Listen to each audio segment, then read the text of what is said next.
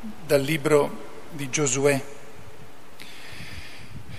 In quei giorni Giosuè radunò tutte le tribù di Israele a Sichem e convocò gli anziani di Israele, i capi, i giudici e gli scribi, ed essi si presentarono davanti a Dio. Giosuè disse a tutto il popolo, se sembra male ai vostri occhi servire il Signore, sceglietevi oggi chi servire. Se gli dei che i vostri padri hanno servito oltre il fiume, oppure gli dei degli Amorrei, nel cui territorio abitate. Quanto a me e alla mia casa, serviremo il Signore. Il popolo rispose, lontano da noi abbandonare il Signore per servire altri dei poiché è il Signore nostro Dio che ha fatto salire noi e i padri nostri dalla terra d'Egitto, dalla condizione servile. Egli ha compiuto quei grandi segni dinanzi ai nostri occhi e ci ha custodito per tutto il cammino che abbiamo percorso e in mezzo a tutti i popoli fra i quali siamo passati. Perciò anche noi serviremo il Signore perché Egli è il nostro Dio. Parola di Dio. Gustate e vedete come buono il Signore.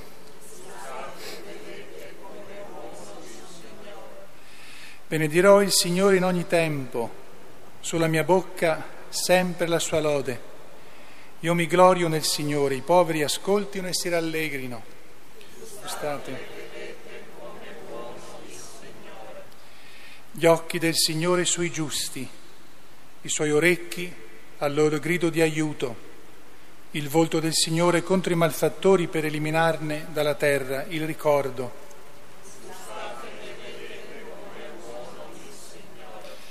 Gridano e il Signore li ascolta, li libera da tutte le loro angosce. Il Signore è vicino a chi ha il cuore spezzato e gli salva gli spiriti affranti.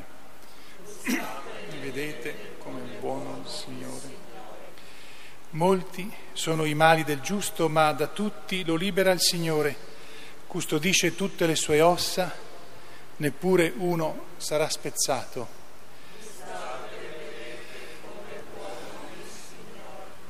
Il male farà morire il malvagio e chi odia il giusto sarà condannato. Il Signore riscatta la vita dei suoi servi. Non sarà condannato chi in lui si rifugia.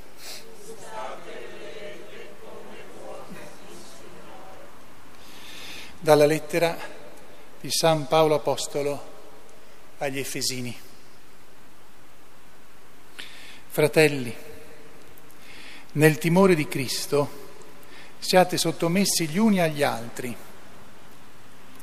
Le mogli lo siano ai loro mariti come al Signore Gesù. Il marito infatti è capo della moglie così come Cristo è capo della Chiesa, lui che è salvatore del corpo. E come la Chiesa è sottomessa a, Cristo, così anche le mogli lo siano ai loro mariti in tutto. E voi, mariti, amate le vostre mogli, come anche Cristo ha amato la Chiesa e ha dato se stesso per lei, per renderla santa, purificandola con il lavacro dell'acqua mediante la parola, e per presentare a se stesso la Chiesa tutta gloriosa, senza macchia né ruga o alcunché di simile, ma santa e immacolata. Così anche i mariti hanno il dovere di amare le mogli come il proprio corpo. Chi ama la propria moglie ama se stesso. Nessuno infatti ha mai odiato la propria carne, anzi la nutre e la cura, come anche Cristo fa con la Chiesa, poiché siamo membra del suo corpo. Per questo l'uomo lascerà il padre e la madre e si unirà a sua moglie e i due diventeranno una sola carne. Questo mistero è grande. Io lo dico in riferimento a Cristo e alla Chiesa. Parola di Dio.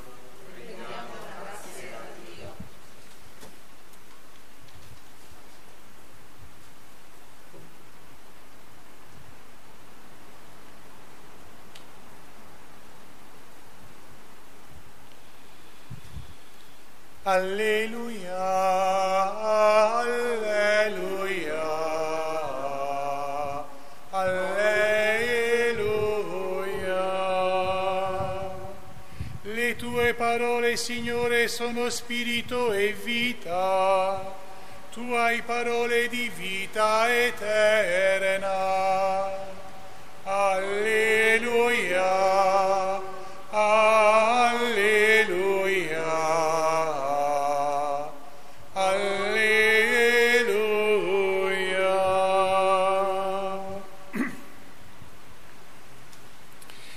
Il Signore sia con voi. Dal Vangelo secondo Giovanni.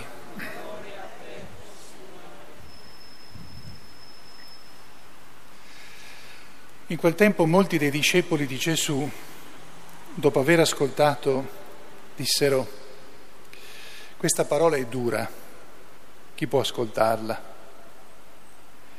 Gesù, sapendo dentro di sé che i suoi discepoli mormoravano riguardo a questo, disse loro, questo vi scandalizza. E se vedeste il figlio dell'uomo salire là dove era prima, è lo spirito che dà la vita, la carne non giova a nulla. Le parole che io ho detto sono spirito e sono vita, ma tra voi vi sono alcuni che non credono. Gesù infatti sapeva fin dal principio chi erano quelli che non credevano e chi era colui che lo avrebbe tradito e diceva, per questo vi ho detto che nessuno può venire a me se non gli è concesso dal Padre. Da quel momento molti dei suoi discepoli tornarono indietro e non andavano più con lui. Disse allora Gesù ai dodici, volete andarvene anche voi? Gli rispose Simon Pietro, Signore, da chi andremo?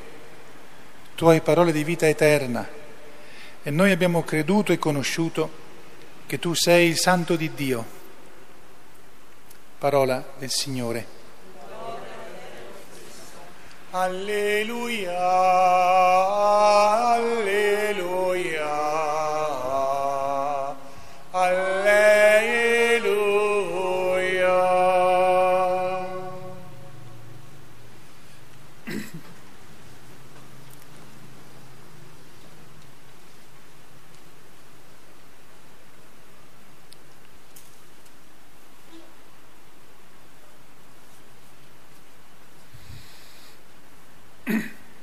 lodato Gesù Cristo. Sul Vangelo faccio solo qualche nota su qualche parola. Dove si parla di carne non si intende corpo separato dall'anima. Dove si parla di spirito, in questo caso si parla di spirito di Dio.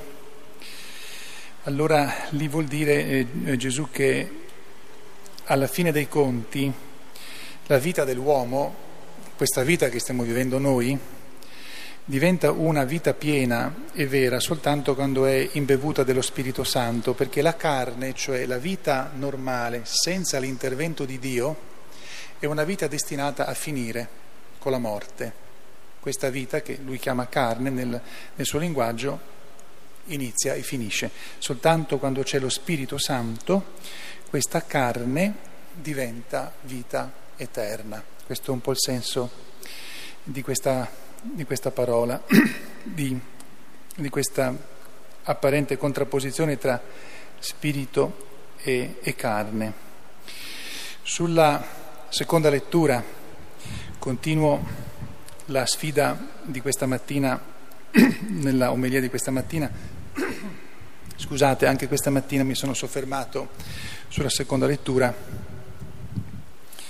E dunque, prima di tutto la, ricordo che questo passo, insieme con altri, con un altro di San Paolo, ma questo in modo particolare, è quello al quale si è legata per secoli una certa riflessione, anche una certa educazione sul rapporto che ci deve essere tra eh, marito e moglie nel matrimonio e nella famiglia.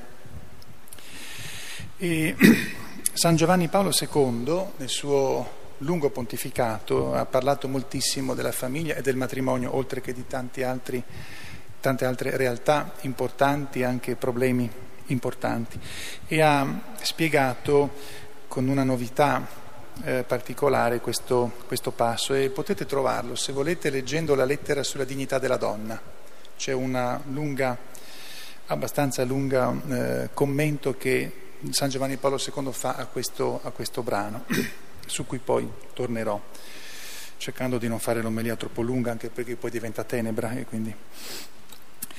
Allora, la prima nota da tenere presente è la primissima frase, perché poi San Paolo, dopo aver parlato del marito e della moglie, parla dei genitori verso i figli, in specie in quel tempo erano i padri verso i figli, poi parla anche del rapporto tra padrone e schiavo, eravamo in quel tempo in una struttura economica fatta di uomini liberi o uomini schiavi.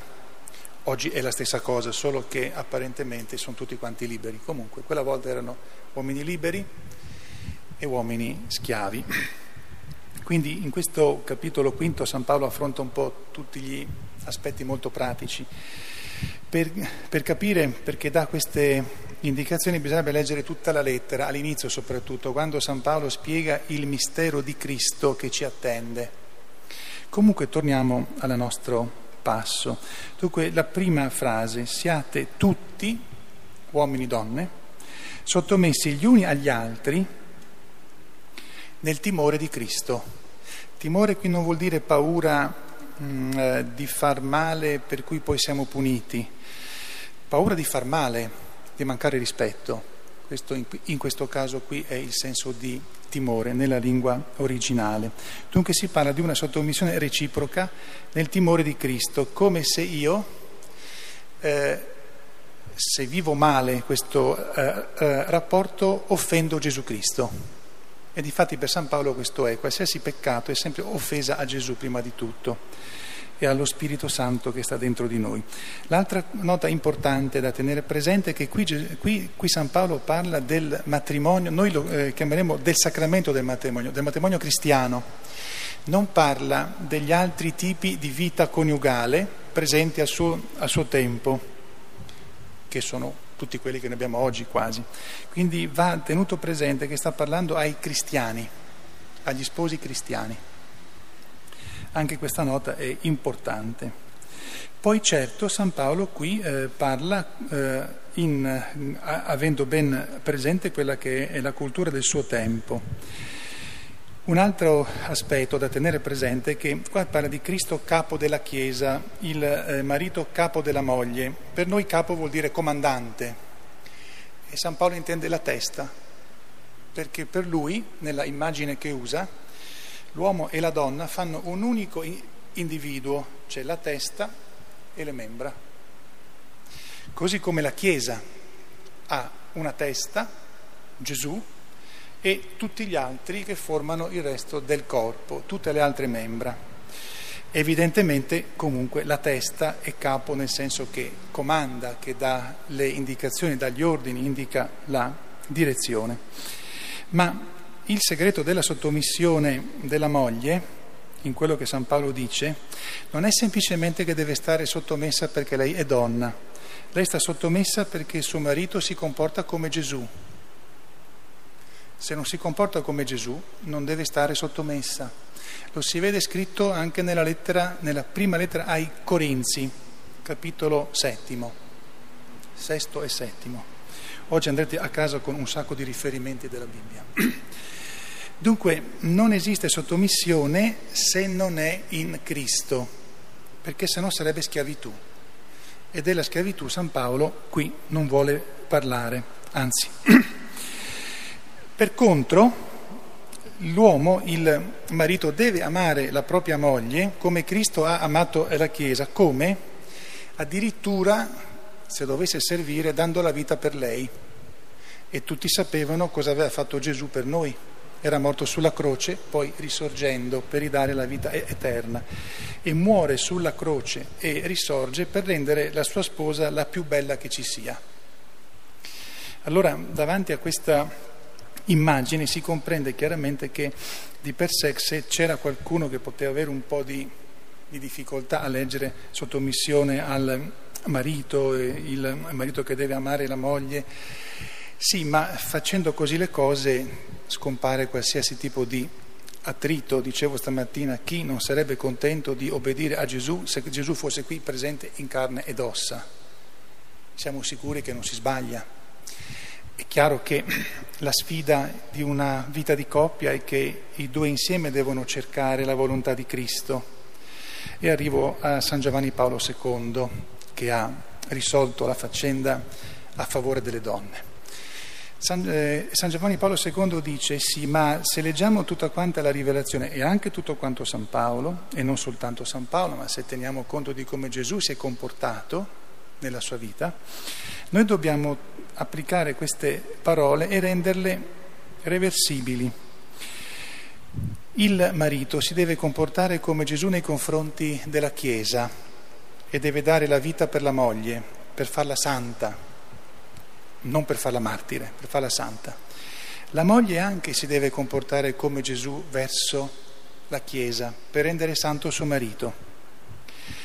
E viceversa, sia la donna deve comportarsi come la Chiesa nei confronti di Gesù, sia il marito deve, comportarsi come la Chiesa nei confronti della moglie, quando e perché la moglie cerca di essere Gesù nei suoi confronti. Dunque Giovanni Paolo II ha invitato gli sposi ad essere l'uno nei confronti dell'altro, Cristo, Gesù, che dà la vita eterna, non che ti dà una vita bella, serena, che è importantissimo, una vita fatta di tante gioie e di togliere il più possibile i mali, che è bellissimo, ma la vita eterna, perché questo è quello che interessa a San Paolo, e tanto che poi questo passo finisce. L'uomo lascerà il padre e la madre, si unirà a sua moglie, una unione fisica strettissima, i due diventeranno un solo individuo. Questo mistero è grande. Io lo dico in riferimento a Cristo e alla Chiesa, cioè gli sposi devono riprodurre, devono mostrare a tutti come Gesù ama la Chiesa e la rende santa.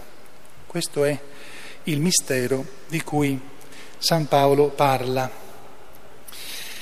Oggi è anche la festa di eh, Maria, Regina dell'Universo, sposa santissima Madre Santissima, allora noi ci rivolgiamo a lei perché gli sposi, certamente gli sposi cristiani, anche tutti coloro che vivono una vita di coppia, possano capire che trovano il segreto della loro vita di coppia in Dio, non altrove.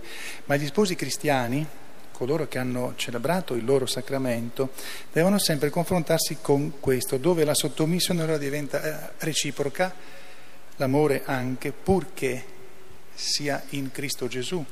Lo scopo è di camminare a passi ben spediti verso la santificazione e non verso semplicemente una vita serena, una vita felice di qui, perché ci attende la vita eterna, o meglio, la vita eterna l'abbiamo già di qua, a seconda di quello che facciamo solo che non la sperimentiamo ancora nella sua gloria. Di là scopriremo, finalmente l'avremo ottenuta nella sua pienezza, ma la vita eterna l'abbiamo già di qua. Da quando siamo concepiti la nostra vita è già eterna. Si tratta soltanto di decidere come viverla, di, di scoprire prima di tutto che è eterna e poi di, con, di de, eh, decidere come viverla. Pertanto auguriamo a tutti gli sposi, ai fidanzati che devono sposarsi, di tenere presente che l'uno per l'altro devono sottomettersi reciprocamente come si sottometterebbero a Cristo, purché l'altro e l'altra si comportino come Cristo si comporta. Quindi qui c'è un impegno grandissimo ad essere ogni giorno in preghiera interiore per poter capire volta per volta come Gesù farebbe, come si comporterebbe con la sposa o con lo sposo, con i figli, ogni giorno in tutte le varie circostanze della vita, sia quelle serene, quelle belle, quelle felici, sia anche quelle un po' più difficoltose. Sia lodato Gesù Cristo è stata un po' lunga, ma se non avete più luce...